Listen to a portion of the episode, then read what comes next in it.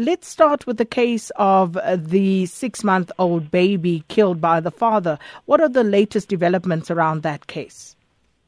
Yes, afternoon, uh, Sakina. The latest in relation to that case is that I've just spoken to the police uh, spokesperson, Brigadier Motlafela Mojapelo, who is saying that investigations into the death of um, that uh, uh, child is continue are continuing, and what is basically happening is that the family uh, is now uh, they've started with the preparations for uh, burial, and they have not yet given us a specific date where when this will be happening. And the police are saying that they are still investigating the that particular matter.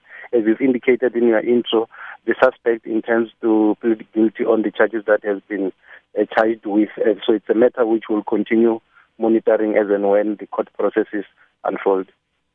And with regard to the case of 10 year old uh, Shabalala, what are the details around her death witness?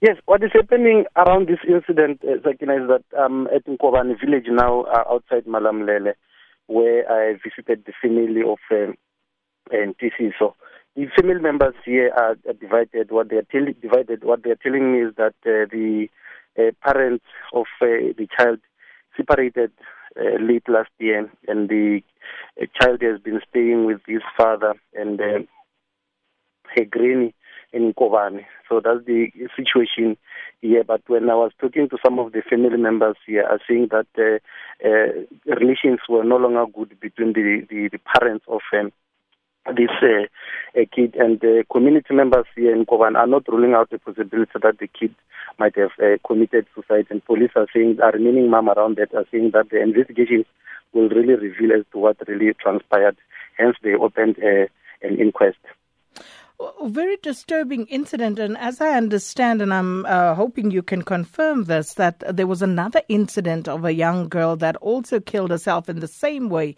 in Seshego. Uh, do you know about that and what happened in that situation?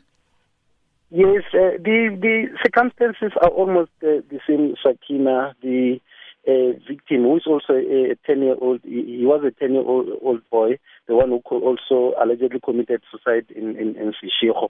And uh, we have spoken to the police uh, about that as well, and they are also uh, unhappy about what transpired, seeing aging parents to closely monitor their kids and ensure that they interact with their kids on a daily basis so that they can be able to quickly notice if there's something not right with their with their children. So this is not a, a, a first incident to happen in, in Limpopo, and we still try to get uh, a social worker or an expert, an expert who can be able to highlight and also warn parents in terms of uh, what to look out for when they interact with their kids.